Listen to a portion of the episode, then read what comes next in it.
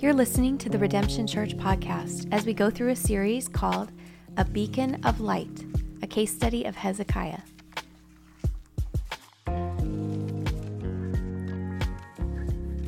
So if you have a Bible, turn to Second Chronicles chapter 32. Uh, that's going to be in your phone. It's an Old Testament book. If you need a physical Bible, we have there in the back for you. Uh, we've been digging into this guy, Hezekiah. He's a king of Judah. Um, and uh, it's been a really sweet time. And tonight we're going to go into an important topic uh, in his life, and this is his area, as Hezekiah struggles with pride. Hezekiah struggles with pride. Um, this is important for us to look at because oftentimes what ends up happening when we do like a case study or when we elevate or look to a man or a woman, we can idolize them. And as Sue just testified, we don't want to have idols in our heart and look to Hezekiah and worship him. We want to see the great God that Hezekiah worshiped that strengthened him, as his, his name means, to worship him tonight. And so we need to make sure that when we do these case studies, we're exemplifying Christ and how God is working in people's lives. For Romans 15 4 says, These things were written for our encouragement and hope that we might have some encouragement and hope today. Because our God is the same yesterday, today, and forever. The things that we read about in Scripture about the Almighty God and who He is, He is active and working right now and He brought you here for a reason. You're listening to my voice for a certain purpose. And He's alive in your heart, or alive in your life. And He wants to do work in your heart and transform you. And so when we go to these studies or we go to God's Word, we should be saying, What is this teaching me about God? What does this apply to my life? What, what, what are some action steps? And we see tonight that Hezekiah's pride rises up and he doesn't give glory to God and God's response and his action. So we need to learn these important lessons in our life because as Hezekiah is going to struggle with pride, I'm sure that most of us in this life have also struggled with pride. Amen? Pride, it's a terrible thing. I was thinking about pride, it's an elevated view of oneself, an elevated view, looking more highly than you should, or a self reliance that is terribly dangerous to your life. We need to view pride in this sense being self reliant or de- not depending on God. You know, one commentator, William Barclay, he wrote this Pride is the ground in which all other sins grow, the parent from which all other sins come. This sin of pride or self reliance causes us to depend on us and not God. And we all get tempted in doing this in our lives. And this is what happens to Hezekiah as we read the story tonight. But God tells us that this pride leads to many problems in our life, like Proverbs 16, 18, where there is pride, people fall. And so Satan, he uses pride in our lives to tempt us, to lead us down a path of destruction so that we would our lives would be ruined. It's a primary weapon of Satan to destroy us. And Satan knows how dangerous this thing is of pride because we read in Isaiah, the prophet of the day, in Isaiah 14, verses 12 through 15, it says that Satan himself committed the sin of pride. He was an angel, and then he became a fallen angel. He wanted worship for himself. He rebelled against God, sought worship and obedience that God alone deserves, and God kicked him out of heaven, and now his destiny is hell. Why? Pride. And so he knows how pride can destroy a life because this is the destiny he has in the prophecy over him. And now he wants to speak that over us and tempt us with this issue of pride. One commentator said Scripture pictures our adversary, the devil, as a serpent and a lion. Genesis 3, 2 Corinthians 11, 1 Peter 5. But Satan usually comes first as a serpent to deceive us. But if that doesn't work, he returns as a lion to devour us. So he's a deceiver. He's active. He wants to destroy us, and he lies to us. But if that doesn't work and we combat it with truth, then he'll actually take a different angle and this sin of pride. Now, Warren Wiersbe said about pride, he said, Pride makes us rob God of the glory that belongs to him alone. Pride grows us in the feeling of the false security that leads us into sin and defeat. It's a false security you being God, you trying to run your life. It's a false security. It's, it seems more comfortable, but the reality is, is God blesses those who submit to Him. And we resist, submit to Him, resist the devil, and the devil will flee. But we have to submit to God in humility. Even our, um, I was thinking about this. Maybe this is why Scripture tells us that this is why the Lord hates pride. So I've been studying through Proverbs. You know, that's one of the seven things the Lord hates is, is a prideful heart. In our weekly readings that we have a reading plan to go through. I had you read Deuteronomy 8, which may seem like a weird passage to you, but that was the reminder for Moses giving the law to the people again before he passes away about this deceptive temptation of pride as they go into the promised land, not to be deceived because they will have self reliance or think that they are higher than themselves, that God gave them this grace and they should worship him and him alone. You see, last week we learned in a great battle uh, that Hezekiah overcame and had victory in the Lord as he humbled himself and prayed. Wasn't that awesome? I mean, what a gift uh, Robin is to our church and the teaching that he did and sharing history and those lessons that the Lord fights on our behalf because Hezekiah was so desperate, he actually went to God and asked for help. So there was this great battle, and through humility, Hezekiah won. But this week, we're going to see that there will be great blessings in Hezekiah's life, but he's going to suffer great defeat because of his pride. Oftentimes we think if we could, just Lord, just bless me, if he could bless me, if he could bless me. Well, actually, sometimes he brings trials and testing into our lives so we would depend on him more and have victory rather than be blessed, settled, and depend more on ourselves. Maybe this is why Charles Spurgeon told his congregation in London when he was alive be not proud of race, face, place, or grace. I mean, come on, that's, that's awesome, right? Be not proud of race, face, place, or grace. It's some good advice. Don't let pride creep in to your life about anything because God is the giver of all good gifts. So if there's good in your life, it is of God, and He deserves worthy and praise of that, and we should give honor and glory to Him. We need to run from pride as a people and see how devastating and destructive it is, and continue to walk in humility. So, with all that in mind, let's go to the story. Let's learn what we're going to learn tonight. It's Second Chronicles chapter 32 verses 24 through 29. And then, if you have a, a footnote or a, a little, a, a, little margin in your Bible, or if you want to preemptively, you could turn to 2 Kings chapter 20 as we're going to dive into uh, Hezekiah and this story, this next section of his life. We'll read it and then we'll pray together. Verse 24 In those days, Hezekiah became sick and was at the point of death. And he prayed to the Lord and he answered him and gave him a sign.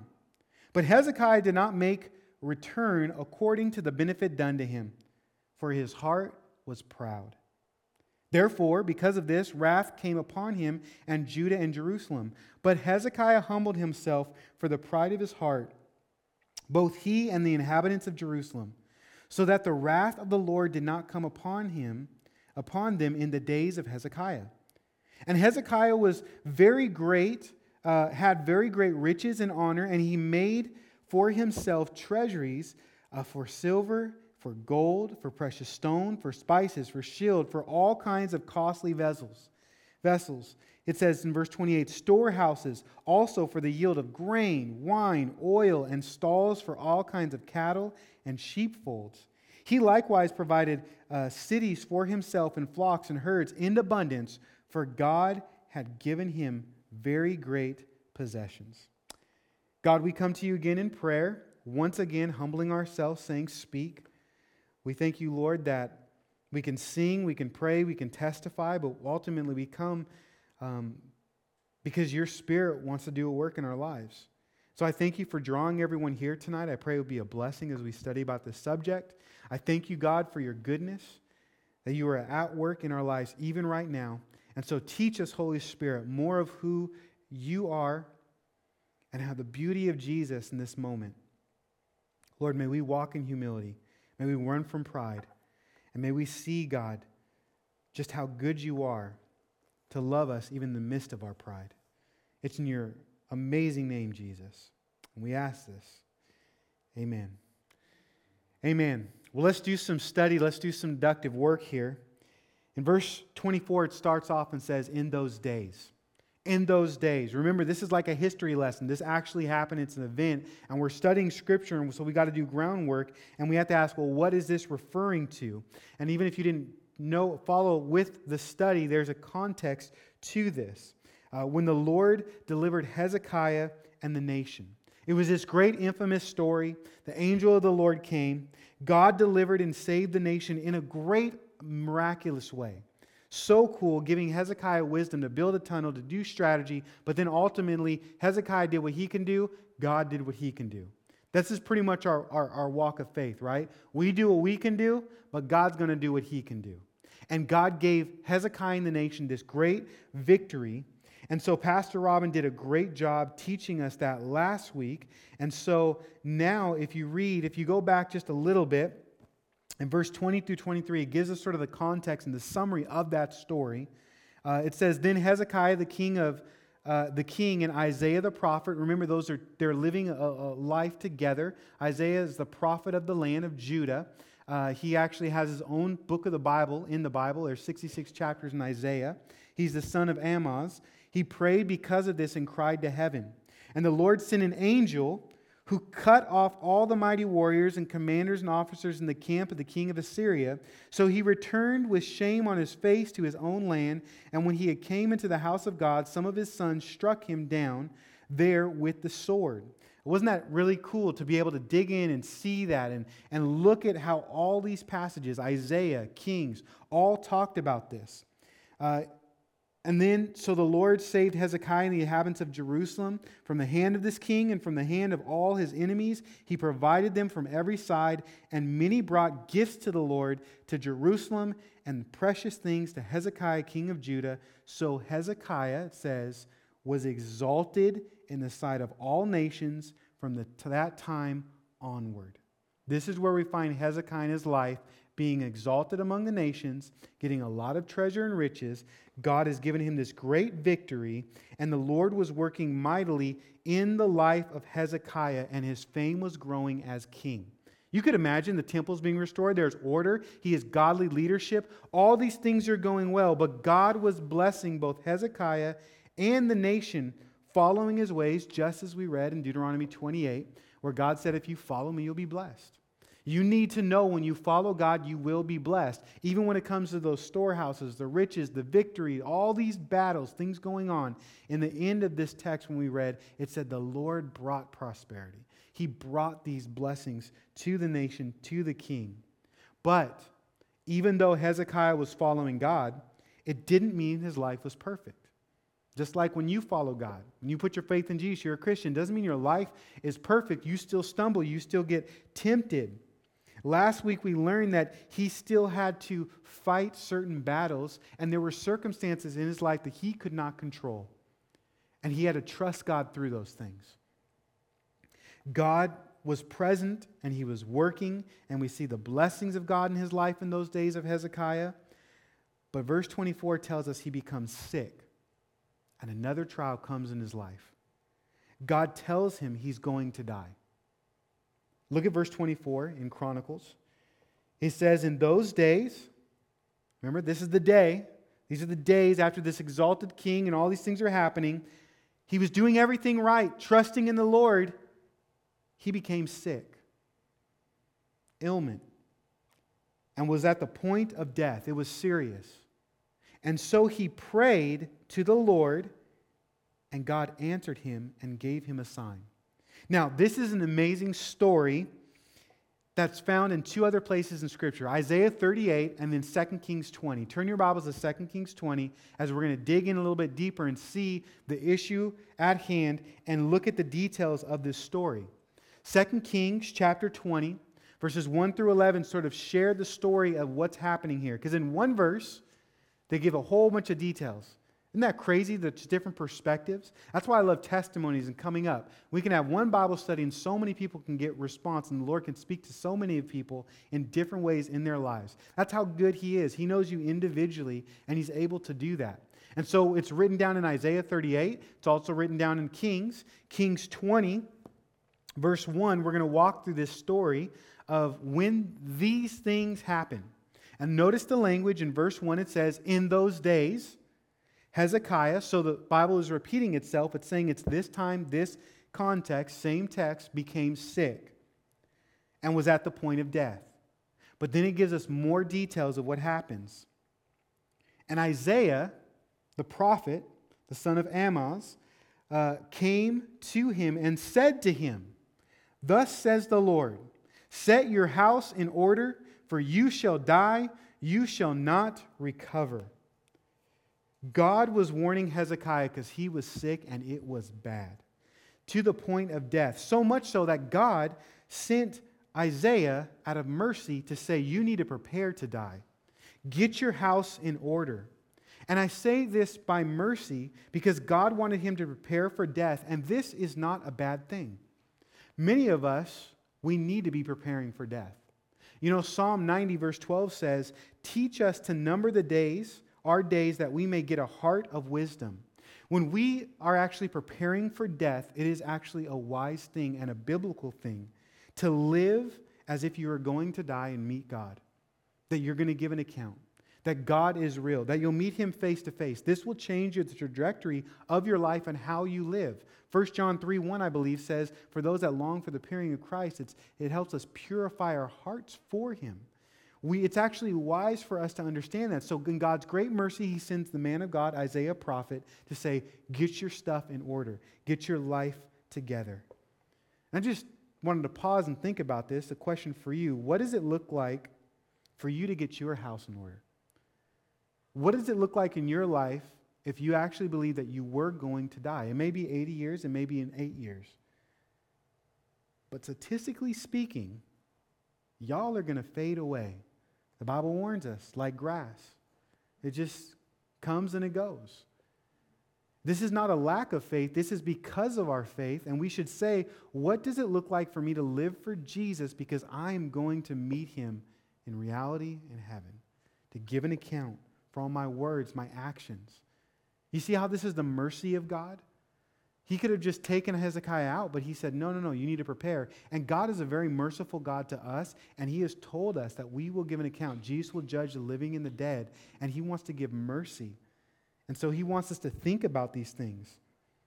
Jesus said, The rain fall on the just and the unjust, Matthew 5 45. And we must all face illness and death because sin and our broken world. But with Jesus, we can face death in victory. True wisdom, because he conquered sin and death, and he gives us eternal life as we place our faith in him. You don't have to fear death. Oh, victory. Sting, where uh, death, where is your sting? We have victory in Christ Jesus, 1 Corinthians 15 58 says. So we should be looking to Jesus, and that is a wise thing to do. And so Hezekiah, even though he's following God, was sick and had to face death and illness, just like you and I have to face death and illness. But in verses 2 through 6, it tells us that he went to God and he was delivered. Just like when we go to God, we can be delivered. Now, look at this verse, look at this context. So, we have the bad news. God literally says, You're going to die. Set your house in order. You shall not recover.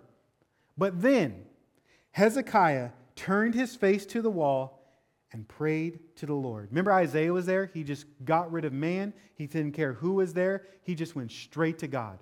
There are some problems that man cannot face, even a man of God. You have to go straight to God yourself. You have to cry out to Him. You have to understand that He loves you and you can go to Him and He wants to accept your life.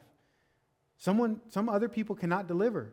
God is a great deliverer. Hezekiah knew this, so he just narrow just focus, goes to the wall, starts weeping, he starts crying, and he starts praying.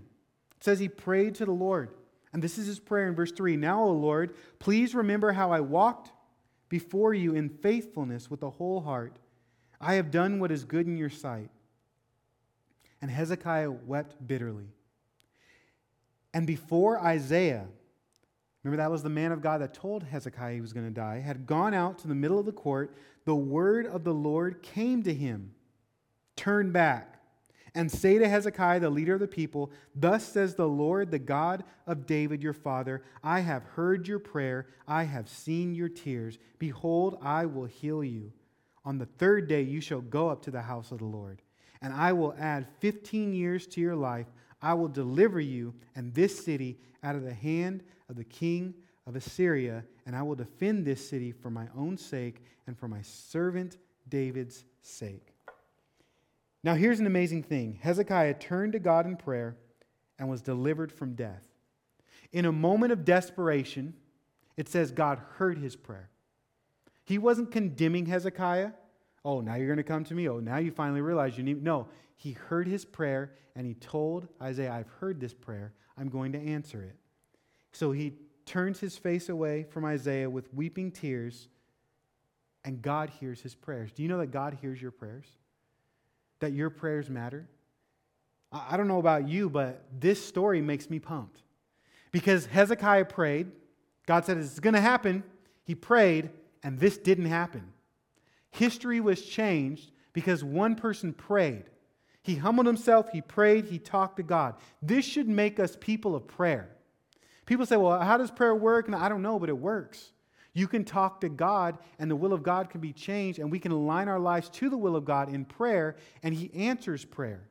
It makes a big difference. Before prayer, he was going to die. After prayer, he was going to live. Big difference, right? I wonder what things we could bring to God in our disparity, in our, in our just misery, and just, and just an attitude and posture of like, this is, this is true, this is real, this is horrible. But God, let me go to you and ask you to move. And how many things He changes. Because He's a gracious God, He's a merciful God, He's a powerful God, and He answers prayer. And this is how prayer is. As you turn to God in humility and dependence on Him, He hears us and He changes things. And it's not just for Hezekiah, it's for people like you and me. Because if we look at the gospel writer of John, 1 John 5 14 and 15, John says that we can pray according to God's word and he answers us. That we actually have this confidence that we have towards him. That if we ask anything according to his will, he hears us. And if we know that he hears us in whatever we ask, we know that we have that request that we have asked him. God moves through prayer and answers everything according to his will. So, another question for you Are you asking God for things? Are you praying? Are you looking at the circumstance through the lens of hope and faith, trusting in God that He can move anything according to His will? Hezekiah can say, I did it and it changed my life.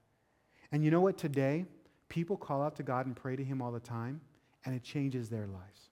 Because the Bible says in Romans 10 9 that if we believe in our heart and confess with our mouth that He is risen from the dead, we will be saved.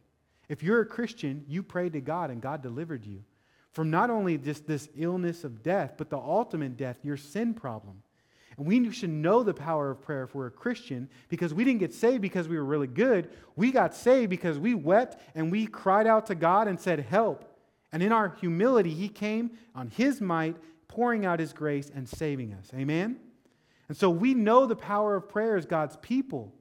If you don't know the power of prayer, you need to go back and ask how did I get saved? What does that look like? We need to humble ourselves and we need to pray because prayer makes a difference. Because as we learned last week, God fights on our behalf.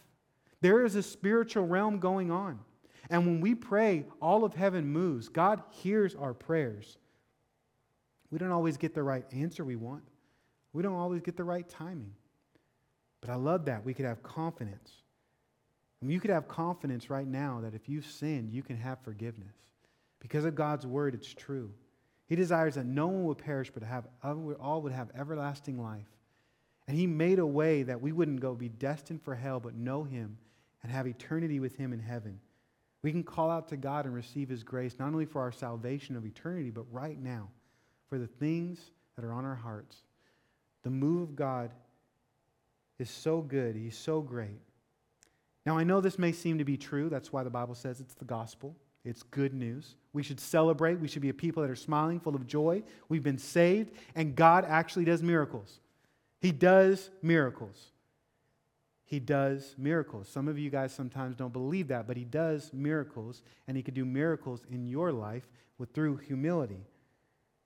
And so Hezekiah asked for a sign. Sort of weird, but it's sort of true. It's just like us, right?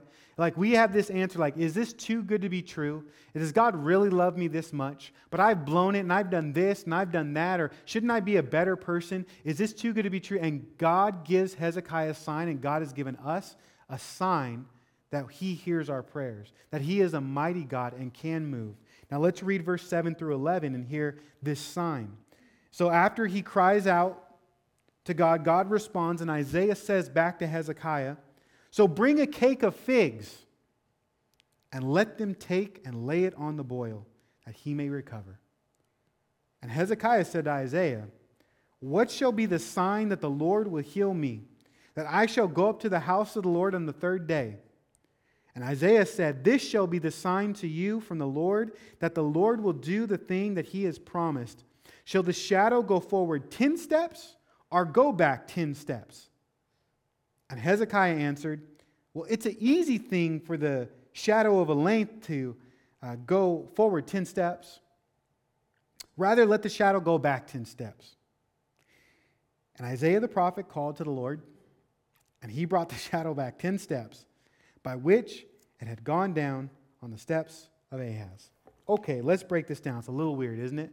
You're like, what in the world? The steps and the sun. You know what a sundial is? A watch. I used to have a sundial thing here, and the sun would make a time, and he's saying, you want to go forward? You want to go backwards?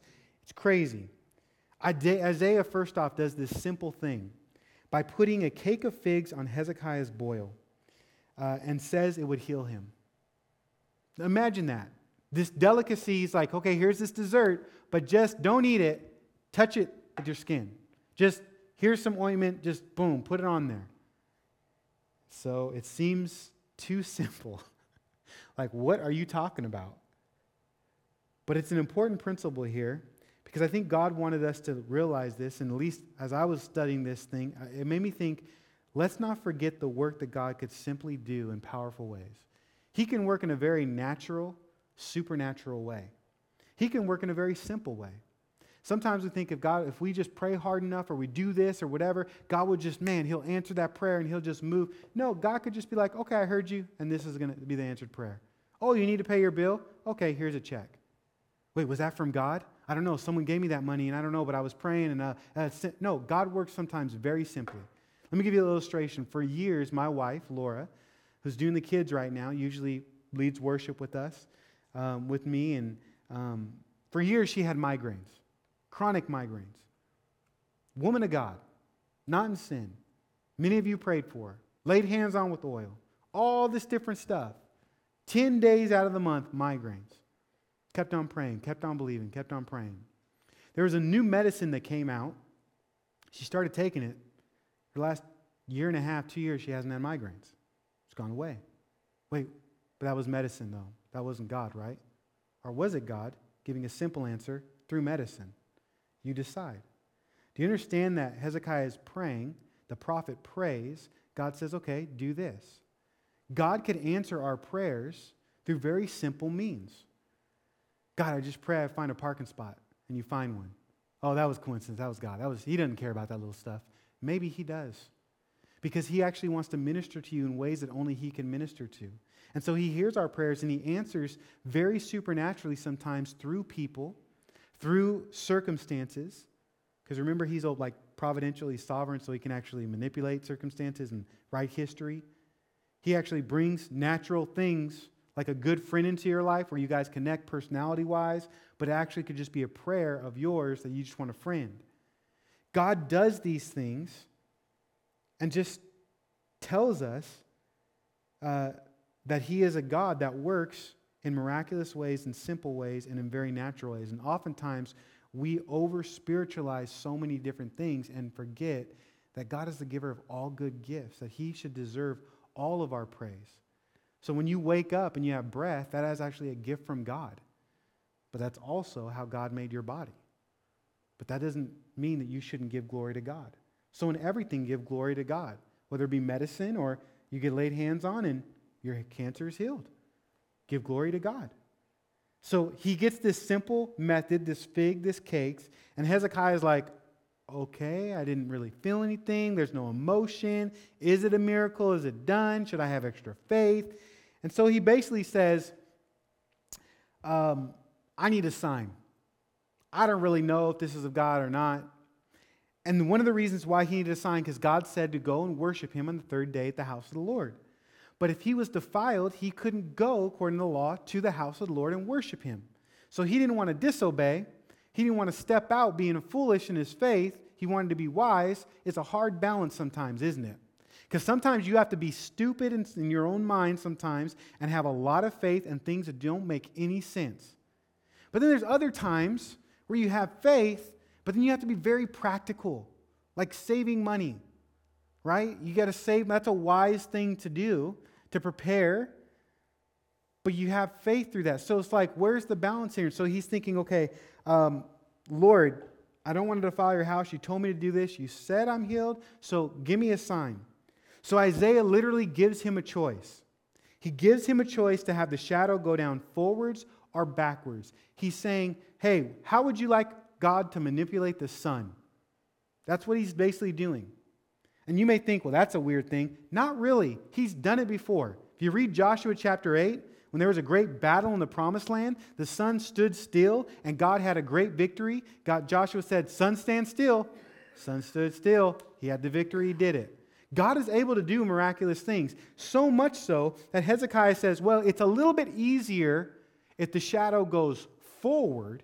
Maybe it's a brighter, hotter day, and sometimes that could happen. Let's go make it go backwards. Isaiah is like, okay. So he prays. God doesn't even blink, gives him a sign. Another answered prayer. Now, don't forget that God has given us a great sign as well. When it comes to our healing and salvation and the sin and illness of death and disease and hell and our destiny, God not only died for our sin, but on the third day, he rose again.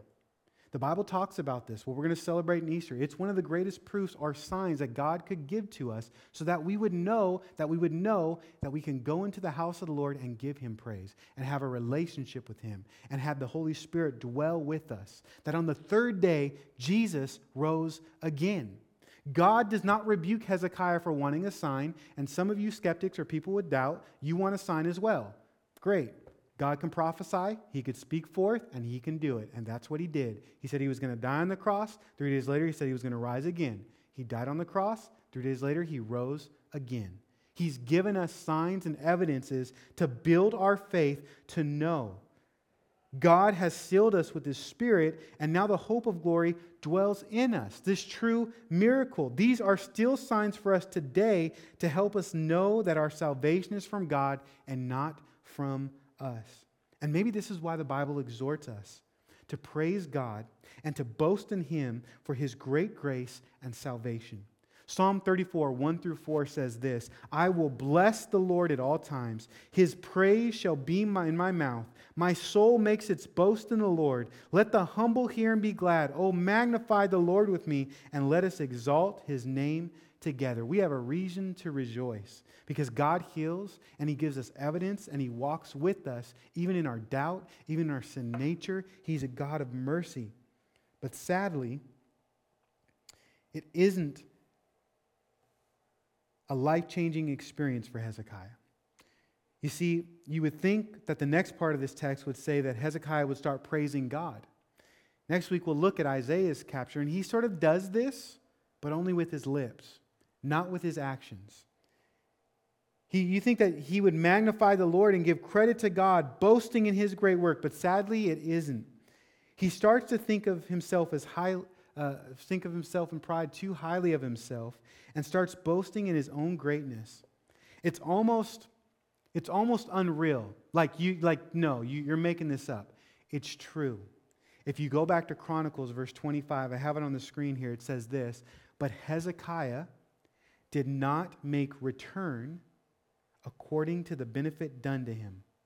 He didn't respond appropriately to the great miracle that God just did, literally moving the sun, literally healing his life, giving him more years, giving him mercy, letting him walk in wisdom, and he somehow did not re- respond appropriately to the benefit done to him, for his heart was proud. Told you it's dangerous. I told you pride is dangerous.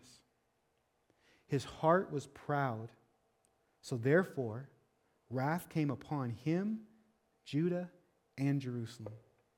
Hezekiah didn't respond in the, with appreciation and in a way that gave God glory. Why? Because he had a proud heart. Now, we don't know how exactly he did not respond. Maybe in his heart he said, Well, I deserve to be healed. Or, or maybe God owed him. Maybe he said, Look how great I am for God to bless me. Not only with this stuff, but he keeps on just blessing me. We're not exactly sure what was going on in his heart, but we do know that the text said that there was pride in his heart. It was a self reliance in his heart, one not depending on God, but rather self. All because, and here's a crazy thing you may not think about that's very prideful he wasn't appreciative, he didn't have the appropriate response. It was pride that caused him not to be a people, a person of thanks, to not have the right response to the work and the grace of God. He must have thought his own works and not the grace of God was the key factor of his healing and salvation and blessing. And he may not even have said it to anyone, but God knew.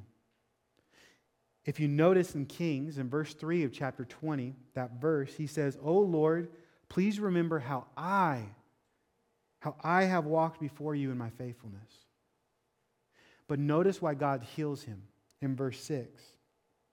I will defend this city for my sake, for my name's sake, and for my servant David. God heals him because of his word, his character, his goodness, not because of Hezekiah's faithfulness. And many of us flip this around. We think that God is blessing us because we're so good, we're so great, we're so amazing. God desperately wants to bless us for His name's sake so that He would receive glory. And in our pride, we can start thinking it's all about us. And we're so good. And we're so great. Isaiah 38, we'll look at it next week. He records Hezekiah saying some words, thanking God with his lips. But we're going to read in 2 Kings how he didn't thank God with his life. He had an emotional response to this healing, but in Chronicles it says it wasn't an appropriate way. Hezekiah did not make return according to the benefit done to him. David said this in Psalm 116, 12 through 14. What shall I render to the Lord for all the benefits to me? Has God blessed you? Has He healed you? Has He saved you? He says, I will lift up the cup of salvation and call on the name of the Lord, and I will pay my vows to the Lord in the presence of all his people. A natural response to God's grace and receiving his grace is a heart of appreciation and gratitude, telling other people of God and his goodness, and the response should be your life worshiping God. How is your response to God's salvation? Is it one of just lip service that comes to church and sings praises, but Monday through Saturday you're just living for yourself in pride? Not having an appropriate response to hearing the gospel? One that, ah, I'll take this side of the Bible, but not that side. Well, that's a really a hard thing. Like, I mean, we're just talking. It's not really gossip, you know, whatever. How is your response to God's grace? He actually sees your heart. He knows that you can have just lip service. And he rebuked the people of the day through his prophets like Isaiah, like Amos, like Micah, to say, You need to worship me with your life. And in 2 Kings, verse 12 through 19, really shows us this prideful and selfish heart of Hezekiah, how he showed some diplomats from Babylonian his glory and his might. Let's continue to read in the story in verse 12 through 13. It says, At the time, Merodach, Balion, the son of Balion. I love when they do that. The son of, the son of Balion, king of Babylon. It's a lot of bees. Sent envoys. These are representatives with letters. Okay, so just pay attention. It's at this time, Hezekiah in those days, at this time, he just got healed. And they sent envoys with letters, a, a present to Hezekiah for he heard that Hezekiah had been sick. Hezekiah was truly sick. God truly did deliver him. And Hezekiah welcomed them, and he showed them all of his treasures, houses and silver and gold and spices and precious oil in his armory, and all that was found in his storehouses. There was nothing in his house or in all his realm that Hezekiah did not show him. Now remember, we read in Chronicles 32 that those possessions, those storehouses, silver, gold, cattle, all that stuff was from the Lord. That Hezekiah had great riches and honor. For God, it says, had given him very great possessions. And so he starts showing these Babylonian officials all his, all his treasures, all of his might, boasting of his fame. So Isaiah comes to Hezekiah and he asks him a few questions. Questions can reveal some things in your heart. You should have some friends that ask you good questions, like, What is Jesus teaching you this week? How are you applying that scripture? What is that? How can I pray for you? What does that look like? Questions are a good thing. And so, Isaiah in verse 14 and 15, he comes alongside Hezekiah. He says, Then Isaiah the prophet came to King Hezekiah and said to him, What did these men say? What did they say? And from where did they come to you? And Hezekiah said to them, Well, they have come from a far country from Babylon. Remember, the main enemy in the time right now was Assyria. Babylon, uh, if you look at a map, is like way over here. Like way over here. They're, they're coming from a far away. And he said, Well, what have they seen in your house? And Hezekiah answered him, Well, they have seen all that is in my house. There is nothing in my storehouses that I did not show them. Almost as like proud, like, oh, I took care of showed them, and look at us, man, we're great, we're good. Isaiah now prophesies that Babylon, because of Hezekiah's bragging and boasting, would now defeat Judah. Notice that Hezekiah told Isaiah where they came from, but he didn't actually mention what he said, like any of his bragging. You know how sometimes like we can come to church and we can say a lot of stuff, but we just hold out some certain stuff. But God sees that certain stuff. He didn't say, well, he said, where did, what did you say and where do they come from? Oh, they came from Babylon. He didn't say what they said to him. Like, oh, great, Hezekiah. So amazing. You're so good. You're so great. This is so incredible. He didn't say how he rebuked them. No. He just said where they came from. Verse 16 and 18 say this through 18. Well, then Isaiah said to Hezekiah, Hear the word of the Lord.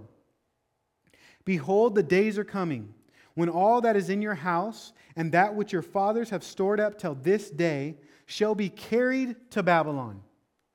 This is a prophecy. This would happen about 100 years later. In the time of Daniel, the prophet Jeremiah would be alive. Nothing shall be left, says the Lord.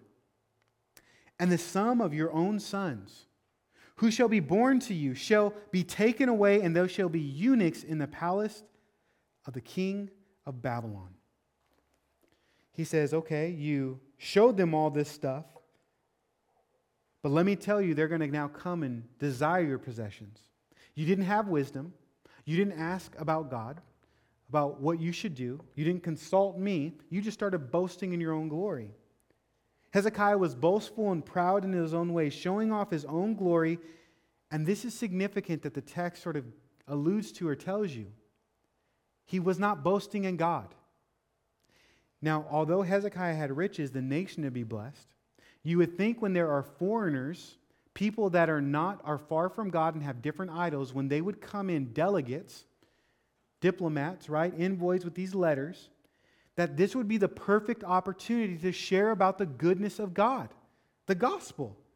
Hey, you guys worship idols, but God has just saved us. This is the reason why we have it. And he showed him his house not the temple of the Lord, like where the sacrifices are, like how he got to the place where he was at, like his repentance and sin, where you had to sacrifice animals and show these people hey, there's a God that can cover your sin, and he loves you, and he cares for you, and he could bless your life as he's blessed mine. He didn't explain about the temple, he didn't explain about the sacrifices, how he had to repent. No. he showed him all of his glory, all of his riches. So rather than hearing about a great and mighty God, these officials saw Hezekiah's great wealth. People see our blessings, and if we're not careful, we can steal glory from God by not saying, I have a great marriage because we're quick to forgive, because both my wife and I serve the Lord together, because God has blessed us. Oftentimes in the world, you say, Well, well I'm just a hard worker. Check all this out. No, no, no, no. God has given you even the ability to do that job. We need to make sure that we don't, in our pride, take credit where God has given us a gift. And the Bible biblically says everything that we have is a gift. And so we should always be giving credit to the Lord. But in Hezekiah's pride, he showed them everything and tried to impress them, to make an alliance with them to fight Assyria. Isn't that something?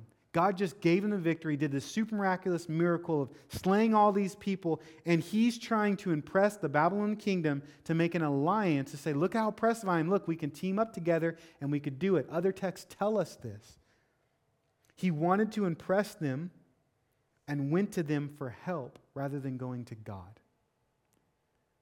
Think about it. He wanted to make an alliance so that they would team up and they could fight their enemy when God just set them free and fought on his behalf. Remember, it was God who delivered Hezekiah and even gave him all these riches and honor. But pride, it blinded Hezekiah. And it will blind you. It'll blind me. Thinking that we're something when we're not. This guy literally was in communication with a prophet. Hearing from the word like think about that. Isaiah was a prophet. He actually could have known the hearts of these guys and give him wisdom. And Hezekiah in his pride didn't even go to the word of the Lord to get advice about the life situation. You know, in our pride, we have scripture. Where literally the word of the Lord and the will of God for your life is in here. It wants to give you wisdom, and we can, out of our flesh, just live a life and not even go to God's word and get wisdom. Pride could blind us. No, we got this. I know how to. I'm just going to go to work. I'm going to do this. No, I got that verse from a couple years ago. I'm like, it's fine. It's no big deal. Hezekiah didn't pray in this moment. He didn't go after the word of the Lord. He just went off the blessings of God. And he thought it was him. And Isaiah would write more about this in his own book. Because you see, in Isaiah 1 through 38, it deals all with the Assyrian kingdom. But then in chapter 39, it starts dealing, 39 through 66, all about the Babylonian kingdom and prophecy towards this one day where God would judge the nation of Judah through the Babylonian kingdom. And this would actually be fulfilled 100 years later through his own, Hezekiah's own son, sons. They would be taken away if you read Daniel the prophet, the book in the Bible, 100 years later, Daniel chapter 1, verse 1 through 4, is taken where? To the king's palace, just like this text says. Hezekiah had great victory when he was humble, depending on God through prayer. But as he boasted and was proud in the Lord, are proud, the Lord brought him low. You know, next week we're going to read from the prophet Lamentations, from, from the prophet Jeremiah who wrote Lamentations. He was a prophet when this prophecy was fulfilled. It's so random in our reading plan. It's not even historically there, but I gave that to you because I wanted you to see the heart of God even when we mess up. God weeps when we're proud. He laments. He cries. He doesn't want us to suffer. But in Hezekiah's sin, God was giving them a consequence and said, Now you and the nation will be distressed and pulled out. And when that happens, God says there is mercy, new mercy. Lamentations 3 talks about it. But this would actually happen. And maybe that's why Jeremiah the prophet, when he was writing his letter to the people at the time, in his letter in verse chapter 9, verse 23 and 24, he was warning the nation 100 years later, if this Babylonian kingdom was there destroying Judah, he would say this Thus says the Lord, let not the wise man boast in his wisdom, let not the might uh, mighty man boast in his might? Let not the rich man boast in his riches, but let him who boasts boast in this, that he understands and knows me, that I am the Lord who practices steadfast love, justice, righteousness in the earth. For in these things I delight, declares the Lord. And in this moment, Hezekiah cared more about what man thought than trusting in God. Again, Chronicles, verse 25 says, But Hezekiah did not make return according to the benefit done to him, for his heart was proud. Therefore, because of this, wrath came upon him and Judah and Jerusalem. And we see this proud heart as Hezekiah responds to Isaiah's future judgment. Look at the end of this story, verse 19 in Kings. Then Hezekiah said to Isaiah, The word of the Lord that you had spoken is good. It's going to be true. God said it. But listen, the Bible knows his heart. He said, For he thought, why not, if there will be peace and security in my days? Pride causes you to be selfish. He didn't even care about the nation anymore. He's like, Well, that's God's will, but at least it ain't happened in my life. I'm good. Oh, well.